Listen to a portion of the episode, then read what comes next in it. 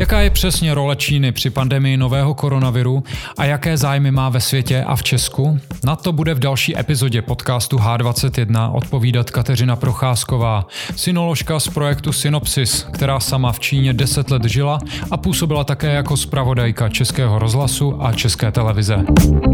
Děkuji, že jste dorazila i za vydatného deště.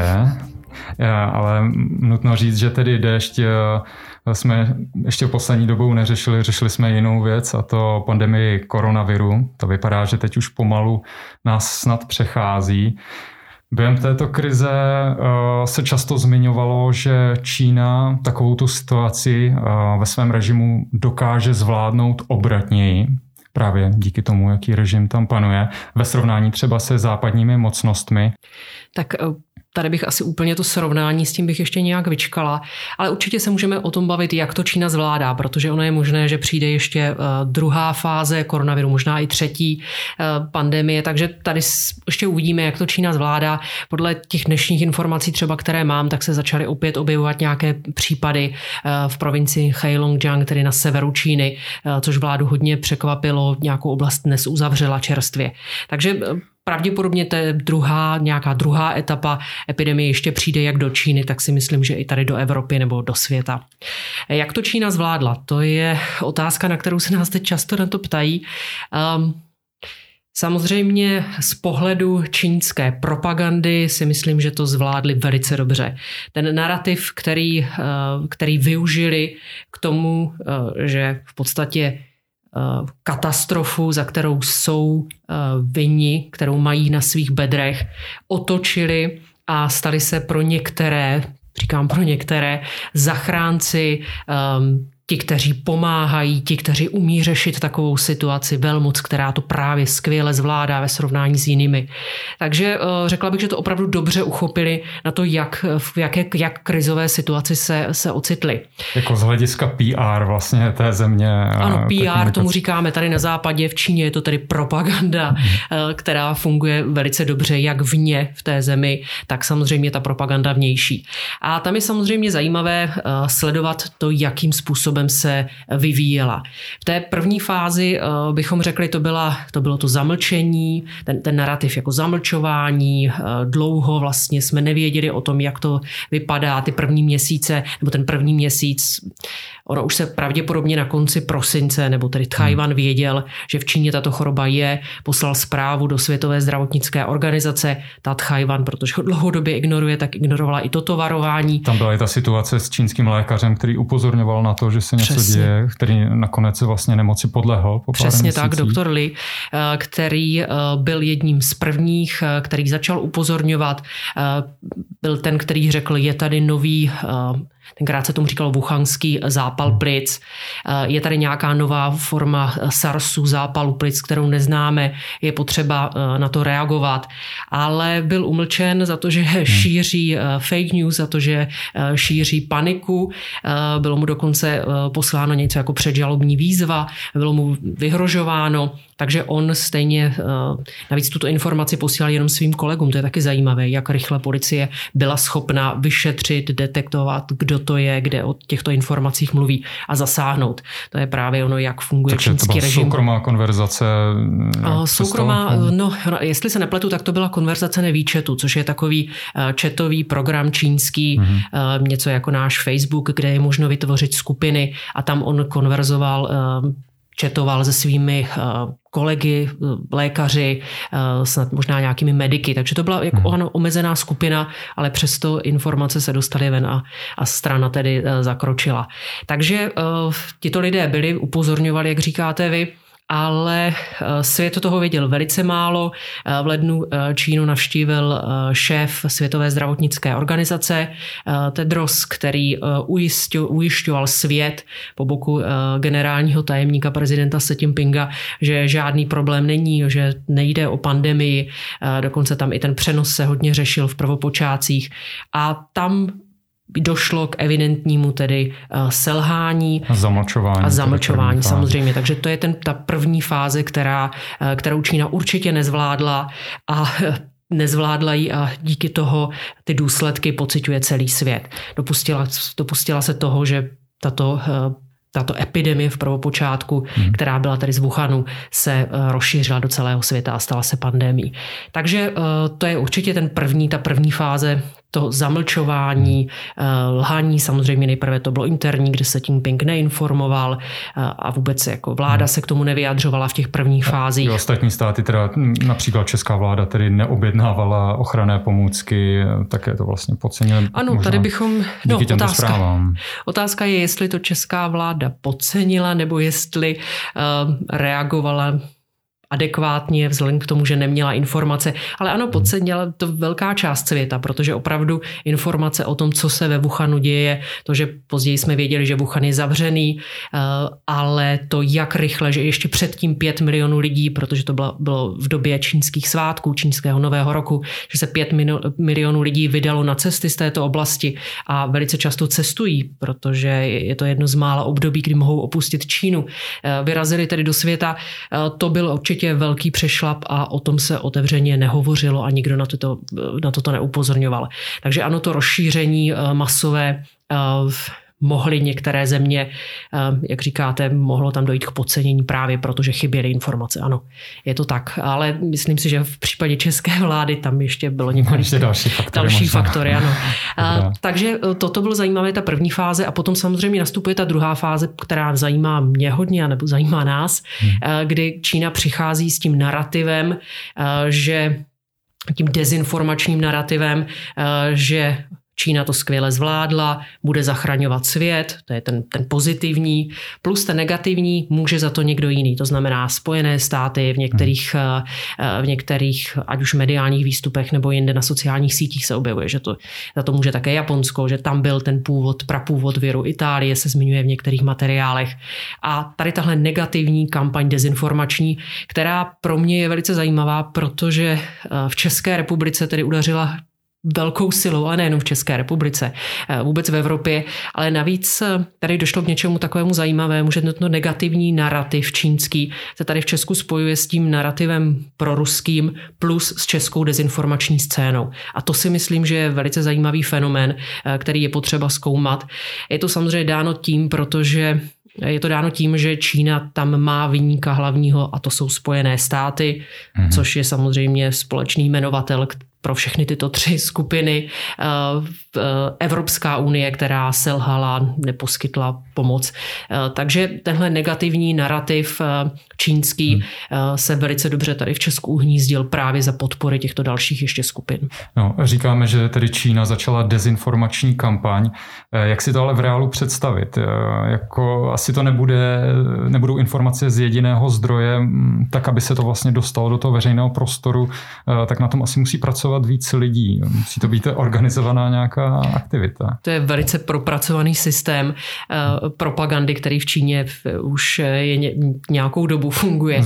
Zavedený. Ale co je zajímavé, když jste řekl, že se to nedostalo jen tak do světa, zajímavé je poprvé, že tyto informace, tyto dezinformace, speciálně ten negativní narativ.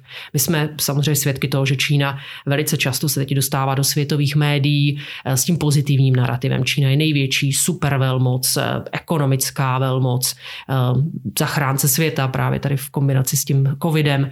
Ale tady se objevil ten negativní narativ a poprvé se objevil z úst tedy nějakých oficiálních představitelů. Byl to nejprve čínský mluvčí čínského ministerstva zahraničních věcí, který začal oficiálně tweetovat informace o tom, že virus covid do Číny přinesli američtí vojáci a podobné lživé informace. Tak to byl nějaký první impuls tedy? Pravděpodobně ten první impuls, co my víme, tyhle informace se začaly objevovat tedy na sociálních sítích, čínských sociálních sítích. Samozřejmě tam je mnoho aktérů, včetně i těch aktérů, kteří pracují tedy pro čínský propagandistický mechanismus, aparát. Poté se ta informace ještě je tedy přiživená těmi státními médii, státní linkou, tedy jak říkám nejprve to ministerstvo zahraničních věcí, poté i státní média. No a poté už se žije svým vlastním životem, dostává se dál do světa a jak říkám, pro mě je to šokující, že tady opravdu máme někoho, kdo začal pochybovat o tom a začíná a stal se opravdu konzumentem tady tohoto narrativu, který Čína produkuje. Takže když jste se mě ptal, já se úplně vrátím k tomu počátku, jestli to Čína zvládla nebo nezvládla, tak když se na to podíváme z pohledu demokratického státu, smýšlejícího člověka, tak nezvládla, protože pandemie se dostala do celého světa. Ale z pohledu Číny a téhle umě vybudované propagandy bych řekla, že ano. Přece jenom mně trošku připadá, že teď přichází ještě třetí fáze, kdy tedy začínají obracet i ty západní státy ústy například amerického prezidenta Donalda Trumpa, který už spekuloval, zda tedy virus nebyl uměle vytvořený, vypuštěný. V podobném duchu se vyjadřoval i americký ministr zahraničí Mike Pompeo, ale i ostatní státy, Austrálie nebo Spojené království. Takže teď mi přijde, že zase to PR nebo ten obraz mediální Číny se začíná trošku narušovat. Tak když se zmínil tyto státy nebo představitele těchto států, tak samozřejmě většina z nich volá potom, aby ten problém, ta pandemie byla vyšetřena, ten původ toho viru byl zjištěn, proto aby se nic takového neopakovalo. A myslím si, že to je úplně adekvátní. Někteří čeští politici volají potom, že chtějí v Evropské unii tohle prošetření nebo tlačit na Čínu, aby ať už s čínskou spoluprácí či bez ní bylo opravdu prošetřeno, jestli tam došlo k nějakému pochybení, kde přesně a připravit se na něco takového. To si myslím, že je naprosto adekvátní odpověď. Někteří politici ale samozřejmě využívají této krize k tomu, aby se zviditelnili. Myslím si, že tam jsou někdy i některé takové populistické, levné výkřiky. Přesně prezidentská kampaň se blíží v Americe, ve Spojených státech, ano. Takže tam já bych s dovolením asi nekomentovala tyto věci, to nejsou podle mě podložené informace, odkud přesně ten virus, jestli byl tedy vytvořen v laboratoři. My tyto informace zatím nemáme a myslím si, že dokud opravdu nebude pořádně prošetřen a i otázka je samozřejmě toho vyšetřování, kam Číňané pustí případně nějaké vyšetřovací týmy, kdyby byla vytvořena nějaká komise. Co ještě budou moci zjistit? Ta laboratoř ve Wuhanu byla uzavřena, ta, která by mohla být případným zdrojem nákazy. Takže je tam spousta otazníků, ale určitě si myslím, že Západ by měl požadovat vyšetření této epidemie nebo pandemie už a připravit se na to, že se něco takového může opakovat. Když vzpomeňme na SARS, já jsem v té době žila v Číně, nebo jsem se stěhovala do Číny, takže už tenkrát jsme měli být nějací obezřetnější a možná mít připravenou i variantu, že něco takového se může rozšířit do světa. Přesto tedy připadá vám, že Čína spíše na té pandemii vydělá, protože mně to připadá teď, jak se ten mediální obraz trošku otáčí, že možná je to příležitost právě pro západní státy a jiné, jak vlastně trošku Čínu vyšachovat ze hry nějaké ekonomické třeba. No to je právě otázka, jak bude svět reagovat, jak bude svět pružný. Když se bavíme z toho ekonomického hlediska, vidíme, že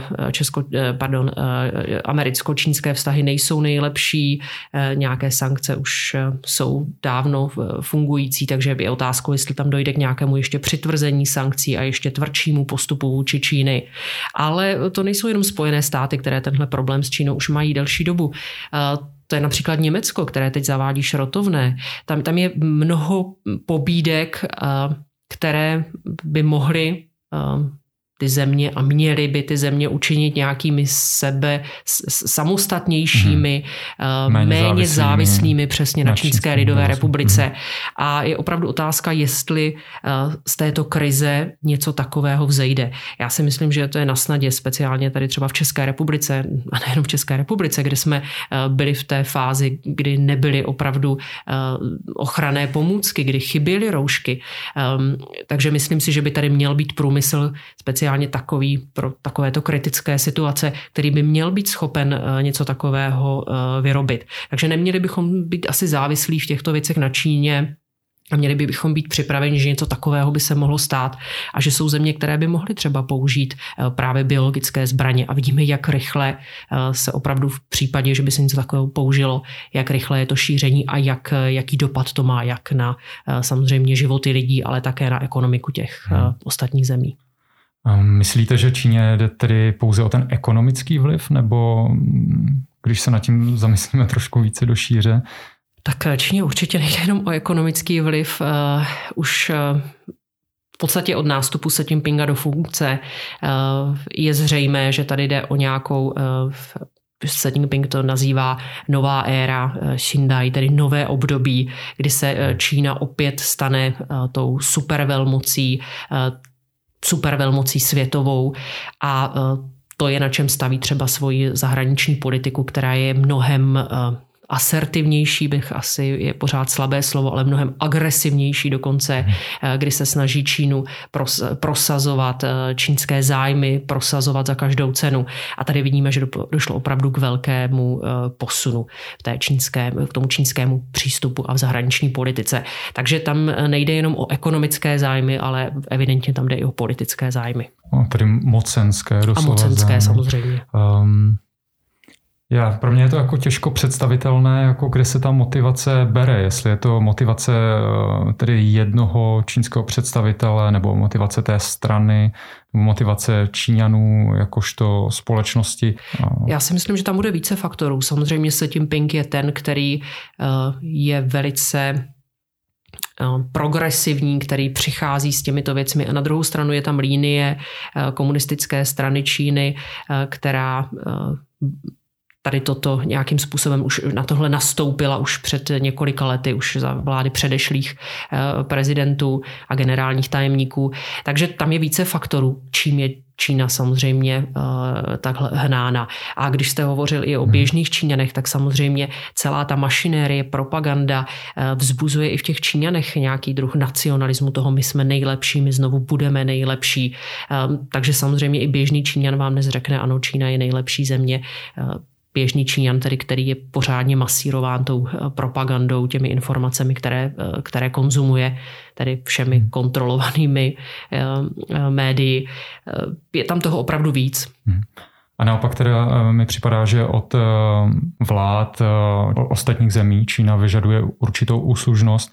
Hovořilo se tady o tom, že vlastně čeští státní představitelé, když přebírali ty zásilky zdravotnického materiálu z Číny, že bylo třeba, aby na tom letišti byli třeba i ve 3 ráno, aby z toho vznikla nějaká ta fotka, jak tedy přebírají ten záchranný materiál. Je to něco, čemu se dá věřit, této informaci, že opravdu až takhle daleko ten čínský vliv jde, že požaduje toto od českých státních představitelů. Samozřejmě, a nejenom od českých. To je přímo termín roušková diplomacie, kdy se Čína právě tím, jak je ten narrativ, my jsme ti zachránci, my vám teď pomůžeme, dáme vám ty dary. V případě České republiky to tady nebyly dary, ale byl to nákup. I přesto, jak jste zmínil, to byli čelní čeští představitelé, kteří to letadlo s tou první várkou, jestli se nepletu, možná jich bylo víc, tam dokonce byl ministr obrany, kteří je vítali. Samozřejmě, že Čína chce z tohoto problému vyjít jako ta, která tu situaci zvládla. A to se zase vracíme k té první otázce, k té propagandě, k tomu narrativu, který má.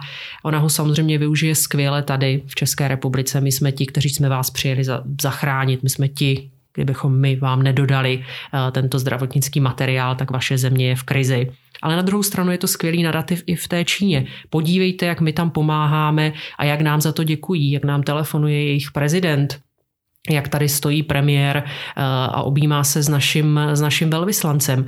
Takže ten narrativ samozřejmě využívá na obou frontách, jak tady v tom zahraničí, tak samozřejmě i v té Číně samotné. Tam se snaží dělat všechno proto, aby strana vyšla jako silná, jako ta, která to zvládla, a v jejím čele generální tajemník Si Ťin-pching, který zvládl tento boj. Mě už teď napadají ty fráze přesně, který zvládl boj se strašnou chorobou ve jménu čínského lidu. A zatím tedy ještě nevíme, jestli to tak bude, jestli opravdu No zatím to tak vypadá samozřejmě, to tak čínský lid to tak vidí. Jak my nemáme informace, kolik přesně lidí zemřelo v Číně, kolik lidí bylo nakaženo, kolik lidí se uzdravilo, tak to nemá běžný ani čínský občan. Ten už vlastně vůbec ne, ten těch informací má ještě méně. Takže opravdu to budování tam je a pro ně je nejdůležitější strana, pro ně nejdůležitější udržení toho režimu v čele země. Pro ně není důležitý lid, pro ně není důležitý, kolik lidí v Číně zemřelo. Pro ně je důležité to, jak z toho vyjde právě strana, jak z toho vyjde vedení a vláda a jestli se udrží v čele té země. Takže všechno, když jsme se bavili o tom narrativu, o tom, jak o těchto věcech hovoří, jak se chová, tak je to proto, aby se udržela samozřejmě u moci. Protože v té první fázi lidé byli hodně nešťastní, zmatení, si myslím, ti, kteří zažili SARS, vyděšení, přestávali věřit vládě. Když jsme zmínili ty kauzy ztracených novinářů, blogerů plus lékařů, kteří byli hnáni k odpovědnosti jenom za to, že upozornili na tuto krizi. Tam si myslím, že se opravdu to křeslo s tím Pingem a Politbyrem, takže dalšími členy Politbyra, opravdu ta křesla se třásla. No, kdo je tedy tím vrchním hybatelem událostí v Číně? Když jste i vyzmiňovala, pro ně bylo důležité, aby čínský lid a tak dále, tak kdo prostě rozhoduje o tom, jak bude, kam bude Čína směřovat? Jaké kroky bude dělat? Tak určitě je to politbyro, které jsem tady zmínila. Malá skupina, něco jako vláda, ale s mnohem větší mocí. Plus samozřejmě Si Ťin-pching, který má mnohem větší moc než běžně zvolený prezident, protože navíc Si Ťin-pching je tady prezident. To je taková funkce spíš pro Západ, pro komunikaci se západním světem. Mnohem důležitější je to, že je generální tajemník strany, to znamená strana, tam jde o stranu. Strana je ta, která vede tu zemi, která vede armádu, plus samozřejmě vrchní náčelník armády nebo šéf armády. Takže v podstatě je má takovou trojpozici, je v podstatě nenahraditelný. A jak víme, byl to Si Ťin-pching, za jehož vlády se změnila ústava a má teď neomezenou moc vládnout. Takže nevíme, jak dlouho v čele země bude, jestli si tu pozici udrží až do smrti, nebo jestli v nějaké době odstoupí. Ale teď se stal v podstatě takovým autoritativním určitě, ale v podstatě takovým do konce života nejsilnějším vůdcem, který tam může tu zemi. Takže to je velice důležitá osobnost a myslím si, že je potřeba jeho projevy, jeho činy dále nějakým způsobem analyzovat a mluvit o tom. Takže dá se to srovnat například s Ruskem a s prezidentem Putinem, že ten vliv může být takto podobný, nebo naopak můžeme srovnat tu čínskou politiku strany s tím, co bylo u nás před rokem 89? Ano, jde o leninismus, to znamená o leninismus, který známe tady právě ať už z Ruska nebo ze Sovětského svazu, později i u nás. Ale v Číně je to o to propracovanější. My máme termín digileninismus, který se používá mezi sinology a lidmi, kteří se věnují Číně. Je to leninismus, to znamená kontrola a režim, který je postaven na tomto učení, plus navíc to digi, když jsem řekla, využívá nejmodernější digitální technologie. To znamená kontroly pomocí kamer, pomocí mobilních telefonů, počítačů. Takže je to mnohem tužší režim, než byl tady a mnohem rychlejší, mnohem schopnější právě prosazovat tu kontrolu. Já jsem k tomu viděl nějaká videa, opravdu to funguje tak, že je tam jakýsi kreditový systém nebo systém bodů, kdy já, když udělám nějaký přestupek nebo chovám se nějak nevhodně, tak ztrácím nějaké body nebo naopak můžu nějaké získat. Jak přesně to funguje? Kreditní systém, no to je takový zajímavý fenomén.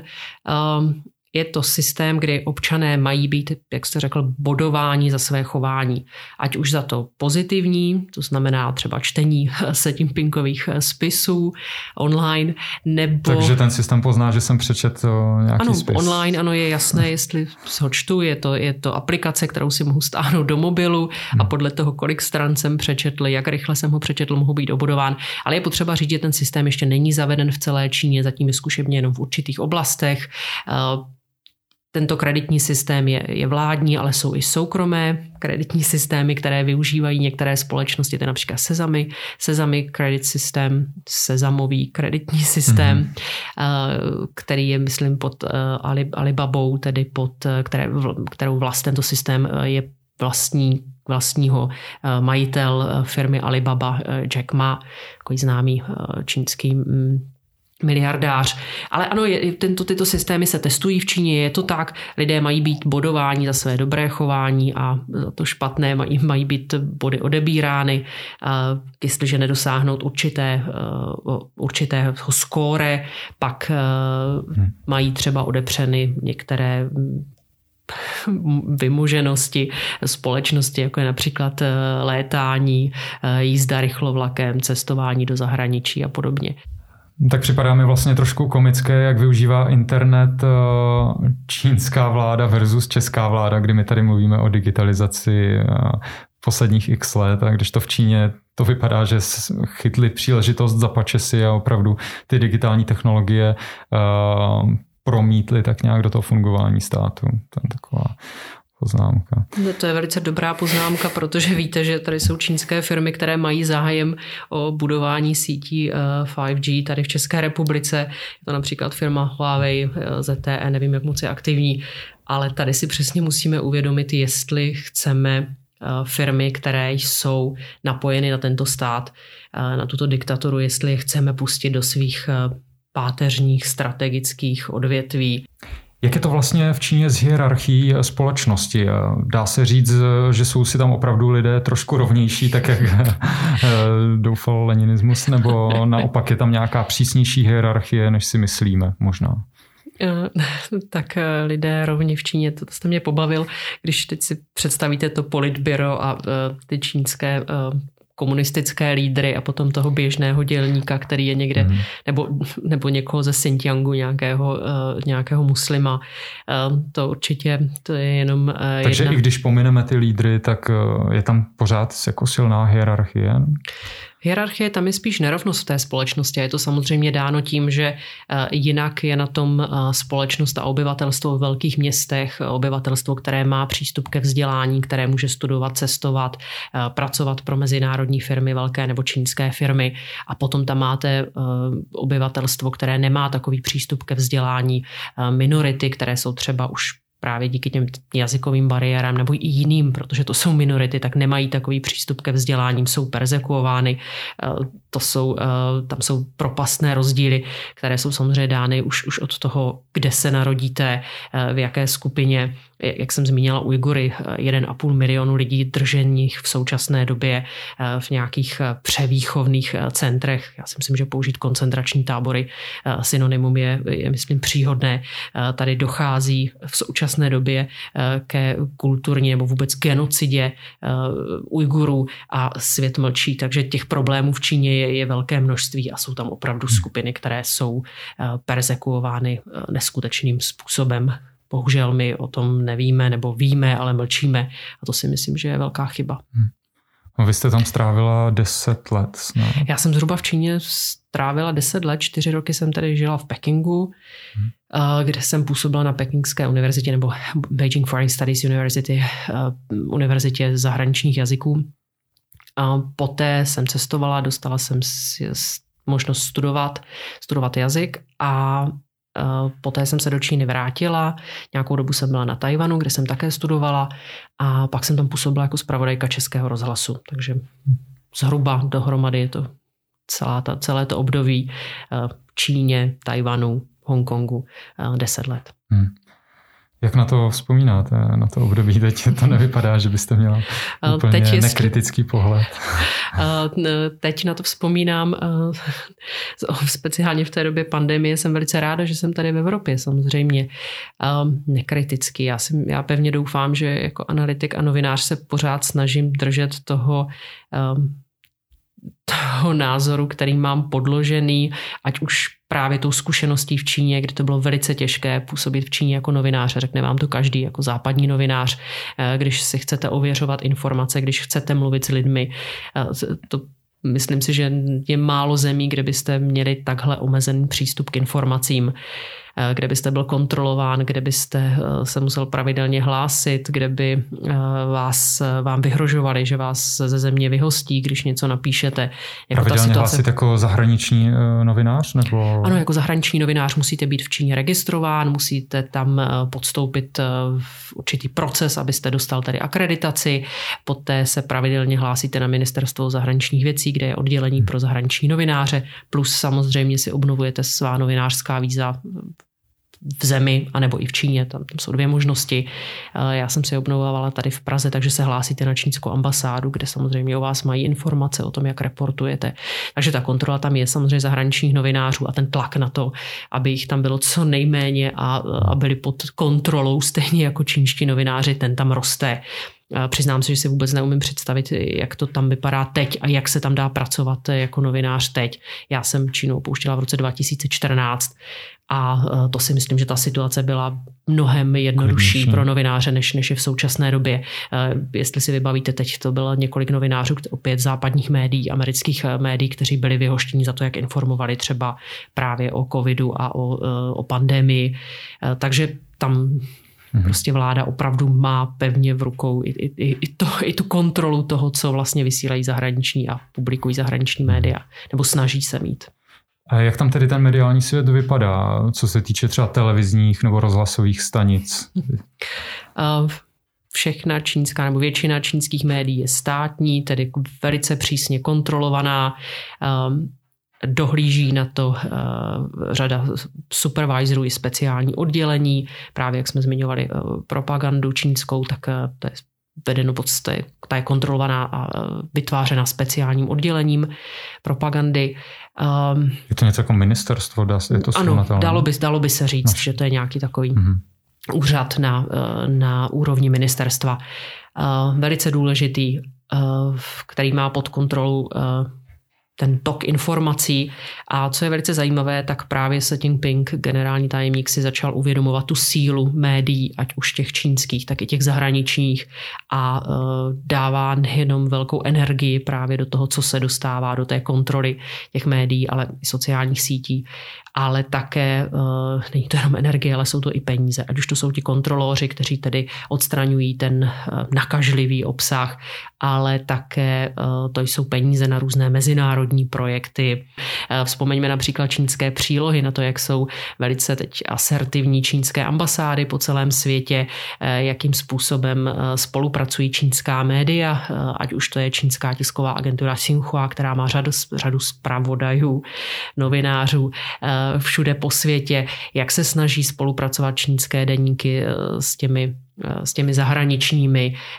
Tyhle přílohy jsme i tady zažili, nejsou to jenom Financial Times, ale jsou to například v České republice to bylo Právo, literární noviny spolupracují s Čínou. Myslíte opravdu přílohy v tištěných médiích? Nebo... Ano, přílohy v tištěných českých médiích, kdy je to příloha, která je vytvořená na zakázku, je to něco jako reklamní příloha, ale samozřejmě ten narrativ nejde jenom o reklamu nějakého zboží, ale jde tam přímo o reklamu na onen režim, na to, jak Čína má skvělé firmy, jak má skvělé fungování. To je takový oslavný, většinou to jsou oslavné články na systém.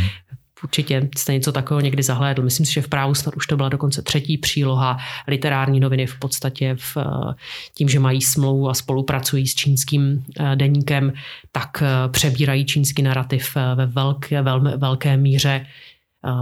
Je tam přímo rubrika China Plus, kde jsou články, které jsou přebírány z čínské CGTN, takové zahraniční televize čínské, bez jakéhokoliv komentáře. Kontroly. Pardon. Bez kontroly a komentářů. Bez kontroly. Aha. A co je zajímavé, ty články, když jsou tady napsány tady v Česku, tak se pravděpodobně posílají do Číny, kde jsou nějakým způsobem editovány. Je to neskutečně... Pro mě to bylo šokující zjištění, když jsem zjistila, že tady v České republice jsou média, která jsou takhle ochotná kolaborovat jenom proto, aby měla nějaký příjem pravděpodobně. Myslíte, to jsem se chtěl zeptat, co je ta motivace? Je to opravdu jenom tady u těch literárních novin si myslím, že to je, samozřejmě to nemůžeme dokázat, ty smlouvy jsme neviděli, ale pravděpodobně tam jde o nějakou finanční pomoc. Řada médií, potom máte média, která jsou samozřejmě napojena na komunistickou stranu České republiky, kdy ten narativ nějaká úroveň spolupráce. Určitě spolupráce a chtějí tento narativ dostávat do českých médií. Potom tady máte médiu, pana Soukupa, agenturu, v které měla podíl čínská společnost CFC, teď je to CITIC, kde jde o jasnou manipulaci ve vytváření toho obsahu těch zpráv. Takže i v České republice se dějí tyto věci a Čína se snaží tady ovlivňovat narativ a nějaký pohled na Čínu a na svůj režim. Dělá to prostřednictvím ambasády nebo nějakým ještě jiným způsobem? Odkud to chodí? To je spousta kanálů, to je v podstatě taková velká chobotnice. Samozřejmě velice aktivní je čínská ambasáda, která působí, ať už tato ambasáda, či čínští občané tady žijící, kteří působí na české politiky, takže v České republice můžeme hovořit o elite capture. Já si myslím, že když tady řeknu, že český prezident Zeman má velice blízko k Číně a v řadě případů spíše je mu bližší ten narativ a podpora Čínské lidové republiky než české, tak určitě nelžu. Řada komunistických poslanců, když jsem tady zmínila komunistickou stranu, politiků z ČSSD také, kteří mají dobré vztahy s čínskými kolegy. Takže tady v České republice opravdu došlo k něčemu, co nazýváme my elite capture. Ale řekla jsem politici, jsou to také biznismeni, biznisové skupiny, které mají biznis v Číně, snaží se ho udržet a proto také samozřejmě jdou na ruku režimu. Jsou to malí čeští podnikatelé, kteří chtějí investovat do Číny a nechají se tady manipulovat některými skupinami bez vědomí vůbec toho, aby věděli, s kým se stýkají, o co jde, kdo jsou ti lidé. Je to v akademické sféře je velice silný vliv Konfuciovy instituty. My ho tady máme jeden na univerzitě v Olomouci, druhý na soukromé vysoké škole finanční a správní tady v Praze, plus Konfuciovy třídy, které tady také jsou po České republice. Takže těch kanálů, té propagandy a té kooptace je řada. Já jsem určitě teď na nějaké zapomněla. Ta média, o kterých jsme se taky bavili samozřejmě. Jaká může být motivace tedy těch lidí, co žijí v Česku, proto, aby dál rozšiřovali ten požadovaný obraz Číny? Myslíte Čechů? Myslím těch Čechů. Tam ty důvody jsou různé. Já už jsem zmínila některé vysoké politiky.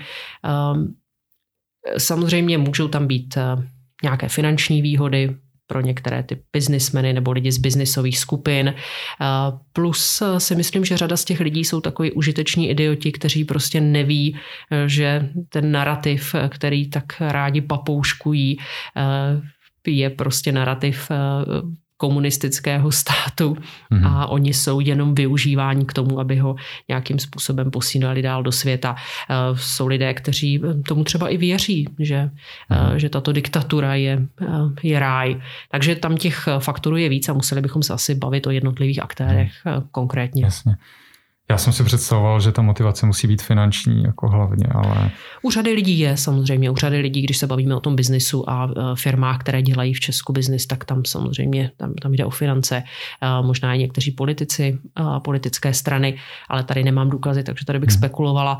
Ale já jsem překvapená, kolik lidí v řadě sfér, ať už je to politika, ať už je to akademická sféra nebo média, jsou prostě užiteční idioti, že opravdu neví, kdo je zve do Číny, jaký tam bude mít program, jsou ochotni s kýmkoliv spolupracovat jenom za to, že jim zaplatí letenku, když jim dá nějaké podklady, tak je ochotně papouškuje bez toho, aby nad ním přemýšlel. Opravdu si myslím, že tady v české kotlině nebo v české společnosti je řada užitečných idiotů. Kteří to prostě podceňují možná. Podceňují, ano, protože nemají znalosti, protože nejsou dostatečně vzdělaní, protože nemají zájem se ani vzdělat, ani se zeptat třeba. Já si myslím, že ať už vysoký politik či lokální politik by se měl zajímat o to, kdo mě zve, proč mě tam zve, proč mi tu cestu chce platit, chci vidět program. A myslím si, že tady v České republice je řada novinářů nebo řada synologů, v podstatě je to naše povinnost a jsme ochotní a děláme to, když se nás někdo zeptá, co si myslíte o této firmě, co si myslíte o této cestě. Jsme ochotní udělat nějaký výzkum, search a říct s tím, podívejte, toto je skupina lidí, která je napojená na United Front nebo na nějakou jinou vlivovou organizaci nebo orgán. Toto je čistý biznis. Jako myslím si, že se ptát a pídit se a ne hloupě jít, když vám někdo ukáže nebo slíbí nějakou částku, jako tady tomu taky nějakou dobu bylo, že ano, velké čínské investice, které přijdou. Vlajková loď čínských investic, firma CFC, předseda je Ťin-pching, který se stal poradcem prezidenta Zemana, stále je. To si myslím, že jsme měli zpozornit. Proč by někdo... Je pravda, že ten příběh byl velice silný, že Čína, čínské peníze přijdou. Možná pomohla i ta akvizice Slavie Praha, že, které se začalo následně i dařit, že to vypadalo, že to je nějaká cesta, která může fungovat. Určitě. Na druhou stranu víme, jak ta firma dopadla, CFC. Firma zkrachovala zcela. Jeden z předseda Ťin-pching je zadržován v Číně a prošetřován pravděpodobně interdisciplinární komisí. Druhý, což je velice důležité, šéf toho neziskového křídla CFC, Patrick Ho, byl zatčen ve Spojených státech za to, že korumpoval důležité politiky a úředníky, africké politiky například. Tam si myslím, že bylo jasné, že tato firma není čistá firma, která tady chce dělat opravdu čistý biznis, ale že tady šlo něco mnohem víc. My jsme na to už poukazovali, včetně samotné osoby předsedy Ťin-pchinga. Takže celá ta bublina, která se tady vytvořila v té době a řada lidí přiživovala, byla jenom prostě kalkul a myslím si, že tady opět nějaký selský rozum, proč by... Byl na místě. Ano, je vždycky na místě. Proč by nám Číňané něco dávali zdarma? Proč by podporovali Českou republiku jenom tak? Tam si myslím, že Číňané, to vím, jsou velice dobří biznismeni. Tady nemůžeme očekávat něco, že dostaneme něco zdarma. Vždycky je něco zatím. Ať už je tam nějaký politický kalkul, příslib něčeho, upsání se něčeho. A myslím si, že vůbec celá ta politika, která tady byla vůči Číně, předešlé vlády a teď je za prezidenta Zemana, nás dostala do té pozice, která je velice nevýhodná. Pozice, kdy jsme vnímáni v Čínou jako malý stát, který je ochoten na všechno kývnout, jít na letiště, jak jste říkal, v brzkých ranních hodinách se klanět nějakému letounu na koupené pomoci. Tak to si myslím, že je velký problém. Mě fascinuje ten rozkol, kdy vlastně na vašich stránkách Synopsis jsem si přečetl od paní kolegyně Zádrapové, že Česko je vůči Číně nejvstřícnější zemí Evropy a pro Čínu je důležité jako vstupní brána do Evropské unie na jednu stranu. Na druhou stranu tedy Národní úřad pro kybernetickou a informační bezpečnost nebo BIS před Čínou varují jako před jednou z největších hrozeb.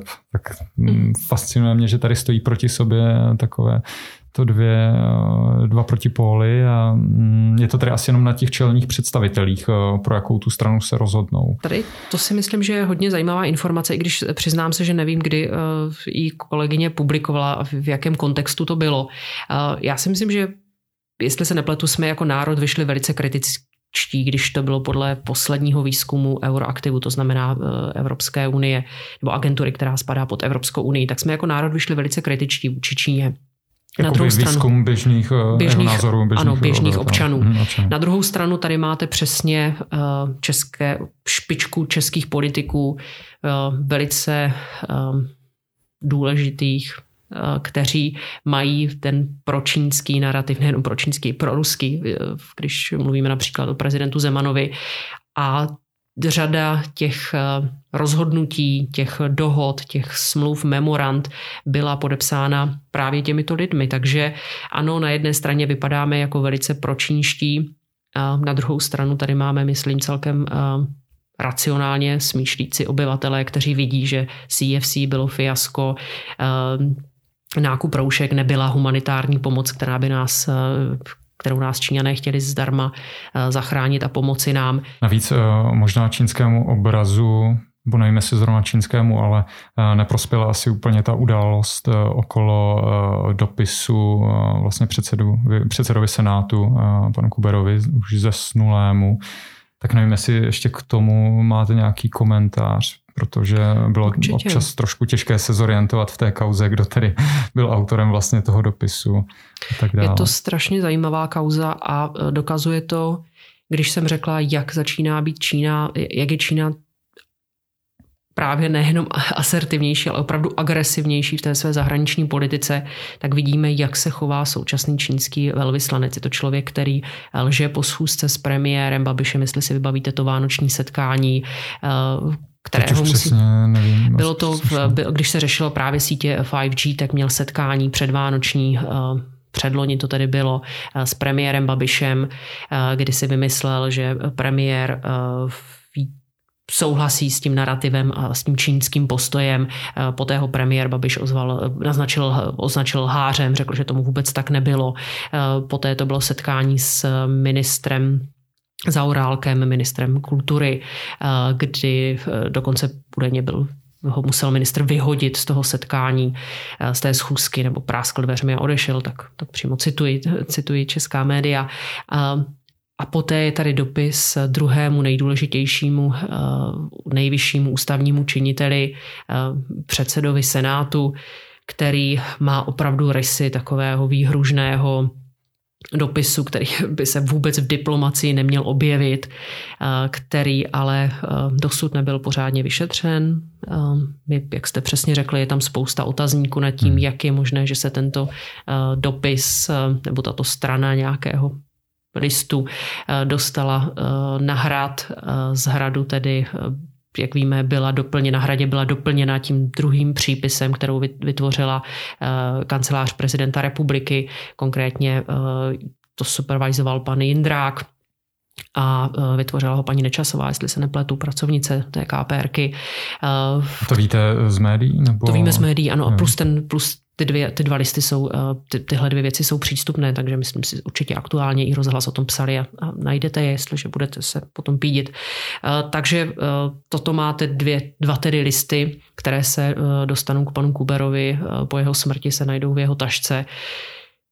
Ale je tam těch neznámých je mnohem víc.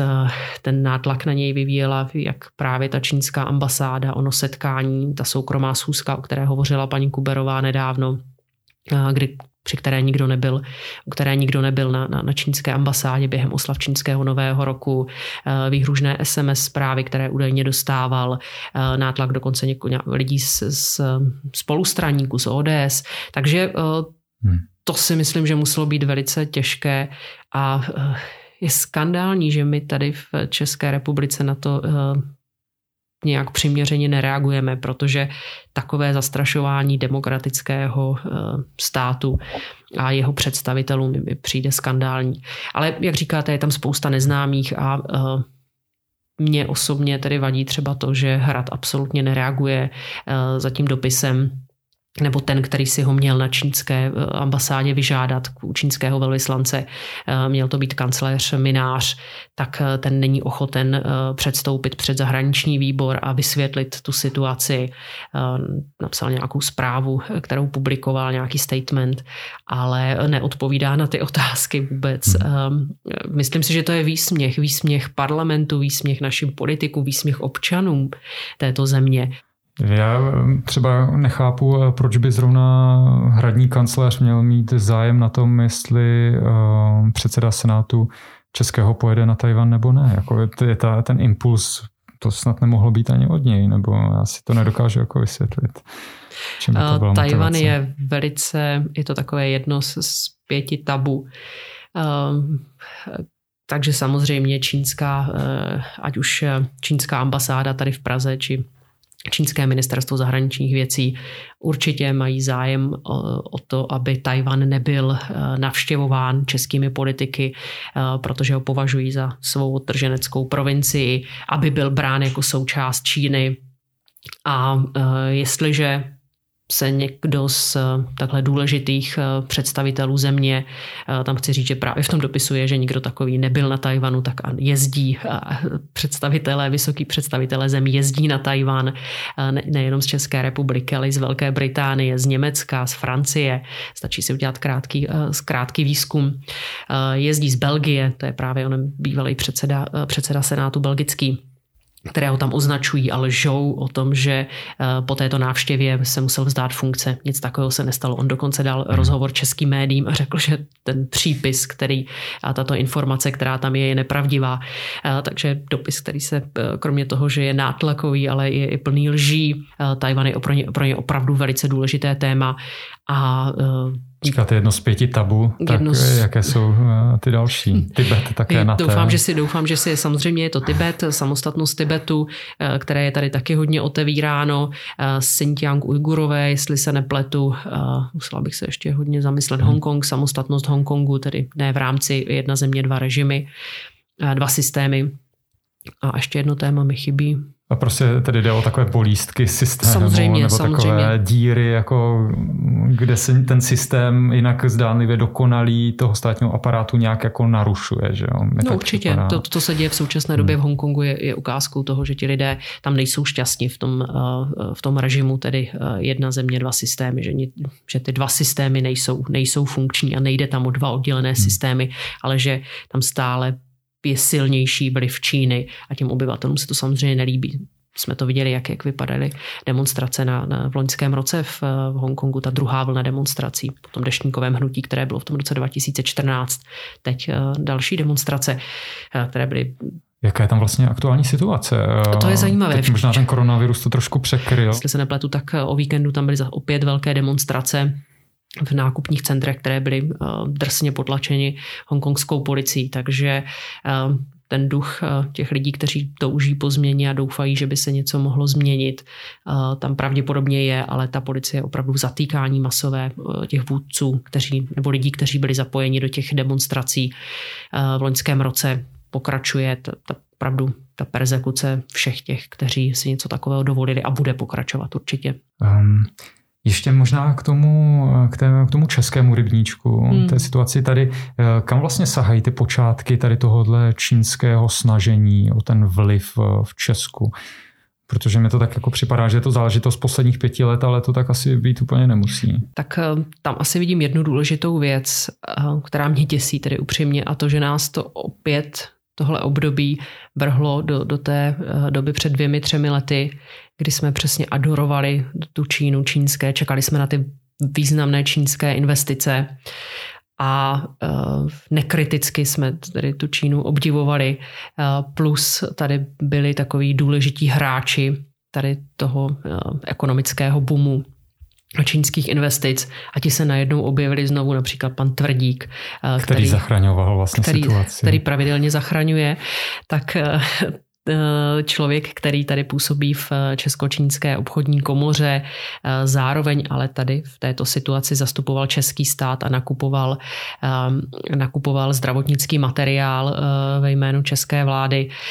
Podle mě je to jasný střet zájmu. Ten člověk tady osciluje, jednou tady navíc pracoval, jak víme, pro CFC, pro CITIC, je šéf, je v představenstvu firmy CITIC čínského státního konglomerátu. Takže ten člověk tady opravdu stojí na 2 frontách, plus jestli se nepletuje také ve speciální komisi pod ministerstvem průmyslu a moc si neumím představit, jak taková jednání s Čínou vypadají, kdy tedy pan Tvrdík je na obou stranách, kdy zastupuje jak českou stranu, tak poté pravděpodobně asi i za ten CITIC sedí na druhé straně. Takže jasný střet zájmu, je to velice zajímavá. On teď tvrdí, že tedy za žádnou spolupráci nedostal žádné extra peníze od české vlády, ale právě to, že zprostředkovává asi nějaký ten vliv nebo tu pomoc, která se potom tedy jeví jako děkujeme Číně, tak vlastně to samo o sobě asi mu může stačit. Že? Já si myslím, my jsme zkoumali ty samozřejmě nákupy, které přišly z Číny nebo které se realizovaly v Číně, ať už to bylo ministerstvo vnitra, tak ministerstvo zdravotnictví. A co je velice zajímavé, tak jak pan Hamáček říká, všechny ty nákupy tedy zprostředkovával pan Tvrdík. Tam bylo zajímavé, že ještě co říkal také pan ministr Hamáček bylo, že všechny nákupy byly přímo u výrobců toho zdravotnického materiálu nebo materiál ochranné pomůcky a podobně. Ale my jsme zjistili, že tomu vůbec tak nebylo, že řada těch firem byly firmy, které působily úplně v jiném odvětví a byli to evidentně překupníci. Takže nebyli to výrobci, ale byli to jako akreditovaní díleři, kteří jako to mohli prodávat.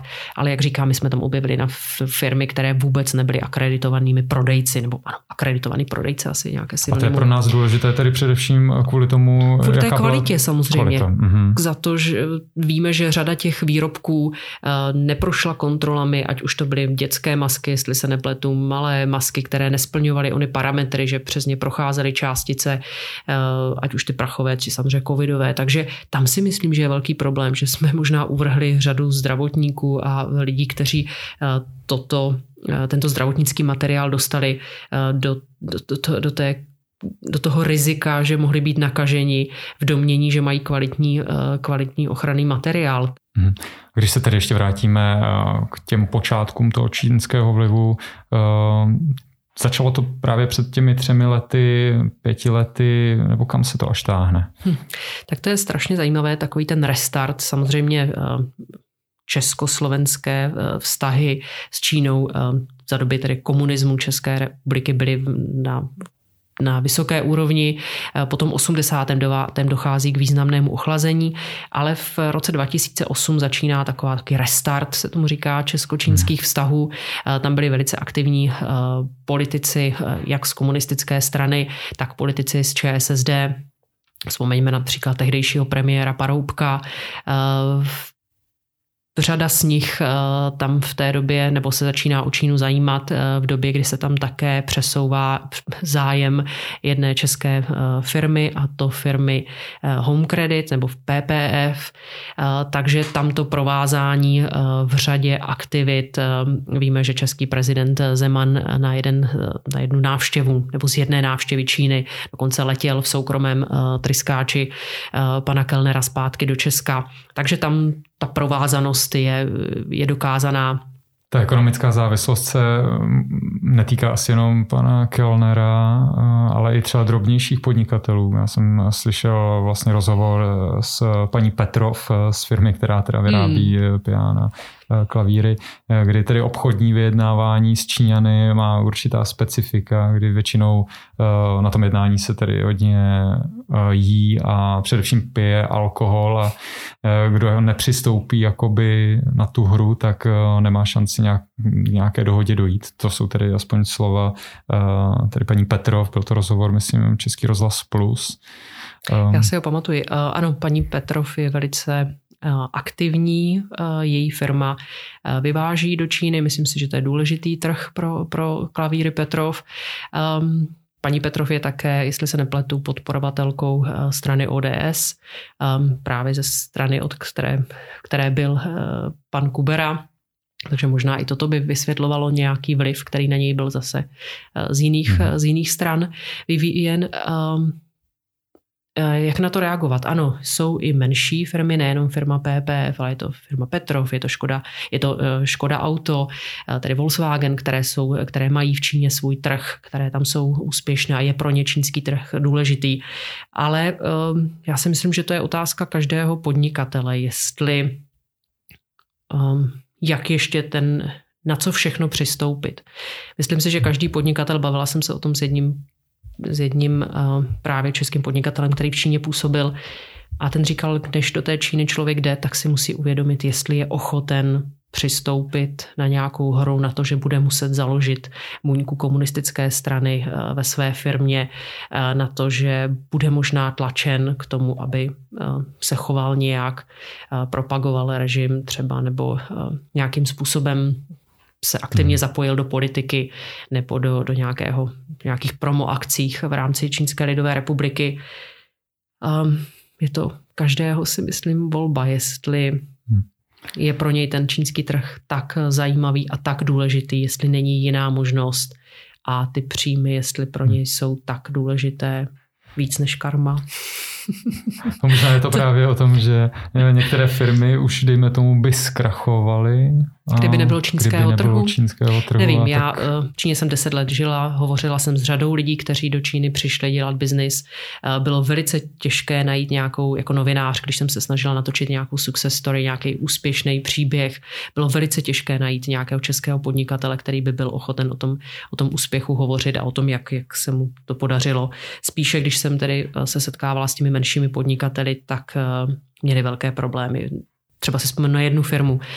V Suzhou se plánovalo nějakých 4 až 10 linek metra. První tedy postavila, nebo první motory do toho metra dodala německá firma, druhá tedy byla česká, s tím, že ten dodavatel byl, ten výrobce český, byl ujištěn, že když přesune výrobu do tohoto města, tak se bude podílet na těch dalších zakázkách. Ale opak pravdou třetí a další linky už postavila čínská firma, která využila těch německých a českých technologií a tento český podnikatel toho know-how a tenhle český podnikatel zkrachoval bohužel a říkal, já už nemám finance na to, abych se vracel zpátky do České republiky a začínal biznis tam. Takže myslím si, že ten biznis v Číně je velice tvrdý a to je další možná otázka, jestli stojí za to a jestli ten český podnikatel má nebo ten český biznismen má tak unikátní produkt, za který Číňané budou ochotní platit, který nebudou schopni rychle skopírovat. Zmiňuje se taky termín nový kolonialismus, kdy Čína skupuje nemovitosti ve světě nějakým způsobem. I tak to jako upevňuje ten vliv. Možná, že si potom zpětně řekneme, že globalizace nebyl až tak dobrý nápad, když je to tak, že jako to umožňuje Číně budovat svůj vliv ve světě. Tenhle nákup a expanze Číny strašně zase záleží od toho, o jaké oblasti bychom se bavili, ať už té expanze, ať už toho místa, jestli se bavíme o Africe, o tom, jak Číňané expandují v Africe, skupují tam nerostné suroviny, doly na nerostné suroviny, staví tam cesty, infrastrukturu, kupují přístavy. Tady bychom mohli mluvit o iniciativě Hedvábná stezka, Belt and Road. Je toho opravdu řada. Globalizace si nemyslím, ale že je špatná. Já si myslím, že špatné je to, že my nemáme dostatečné zákony a nejsme schopni si hlídat dostatečně ten náš trh. A v Číně jsou velice přísná opatření a pravidla, kdy jako vy, biznismen zahraniční, do čeho můžete investovat. Jsou odvětví, která jsou naprosto uzavřená, ta jsou jenom pro čínské firmy, některá jsou jenom pro čínské státní firmy, ale je tam řada odvětví, do kterých se nikdy, ať je to telekomunikace, mi napadá třeba, nebo komunikace, do kterých se prostě vy jako zahraniční investor nikdy nemáte šanci dostat. My nic takového nemáme. My jsme velice otevření, pořád ty čínské investice vidíme jako ty, které by nás měly zachránit, ale myslím si, že bychom si měli také říct, co jsou strategická odvětví. Jestli se nepletu, v Poslanecké sněmově teď je zákon o screeningu zahraničních investic. To znamená, že všechny investice, které budou do těch významných oblastí a odvětví, budou nějakým způsobem dopředu prošetřeny a ty firmy prověřeny, jestli tady nejde o nějaké firmy nekalé.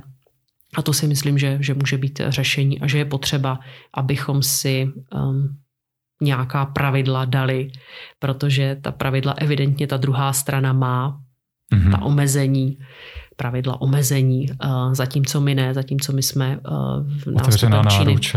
Přesně, my jsme otevřená náruč a při vstupu Číny do Světové obchodní organizace, tak jsme rázem jí povolili v podstatě expandovat neomezeně a myslím si, že je to problém.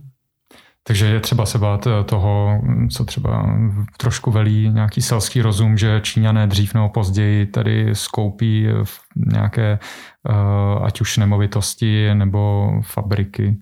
Myslíte v České republice? Přímo nebo? V České republice. Vy jste zmiňovala ten africký příklad, kde tedy asi se to děje už ve velkém. Tam se to děje ve velkém určitě, samozřejmě Afrika. Ale v České republice já si myslím, že Číňané nemají nějaký extra zájem o to, aby tady kupovali továrny, které budou funkční, které budou přínosem. Vůbec všechny ty nákupy, které přišly v rámci CFC, byly hodně podezřelé, ani to nebyly investice, to je důležité říct. To byly akvizice, to byl nákup tedy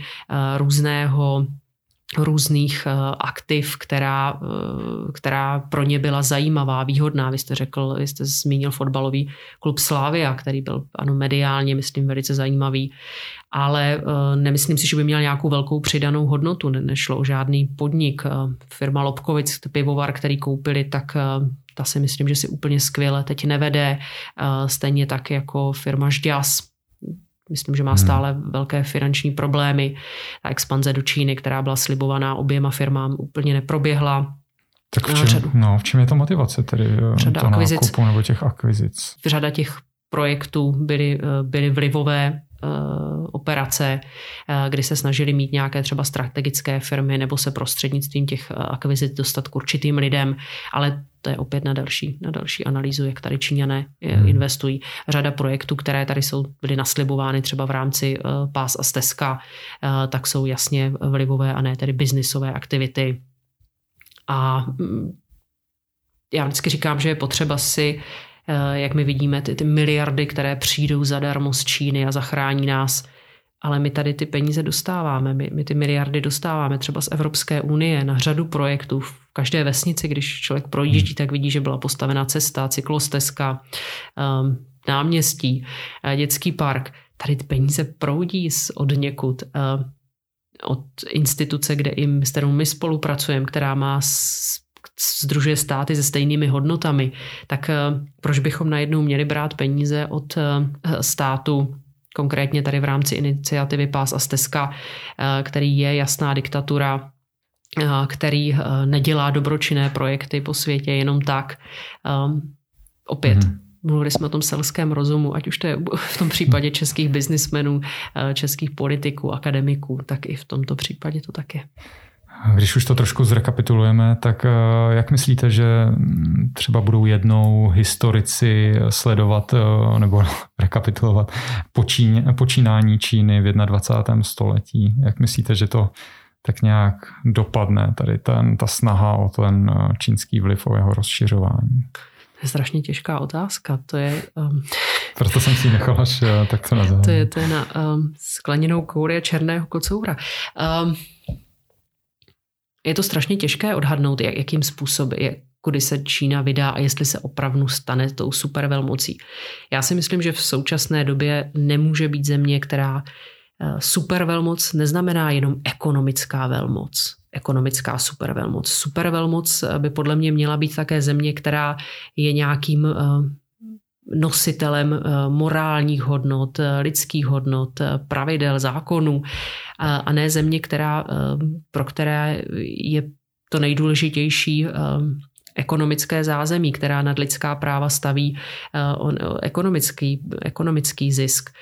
Takže tam si myslím, že ještě snad ta Čína tak rychle neuspěje, ale jinak samozřejmě vidíme, že je velice připravená, systematická, umí pronikat na různé kontinenty a kupuje si srdce různých obyvatel. Několikrát jsme slyšeli, že kvůli něčemu bychom se mohli od Číny poučit, že ať už z úst třeba prezidenta Zemana, nebo někdy se zmiňuje, ano, Čína dělá věci jinak, možná je to zajímavý příklad. Tak my jsme dneska mluvili hlavně o takových těch spíše negativních věcech, nebo co vidíme trošku kritičtěji. Je ale přeci něco, v čem bychom se opravdu mohli od Číny poučit, nebo něco jako pozitivního, co vidíte vy, že přináší aktuálně světu? Tak teď jste mě tím jít se do Číny učit to, jak stabilizovat společnost, to jsem teď mám husí kůži z tohohle. Když to tohle téma otevřel, to asi není to pozitivní.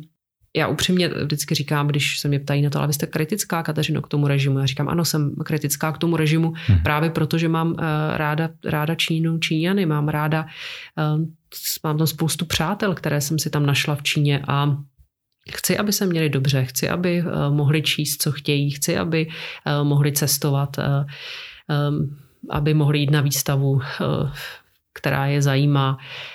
Tak to je, co si myslím, že je potřeba, aby se v Číně změnilo, ale když se bavíme právě o tom ekonomickém růstu, tak si myslím, že řada lidí tam opravdu se z té bídy dostala a pomohly tomu reformy a peníze, které byly a projekty v rámci různých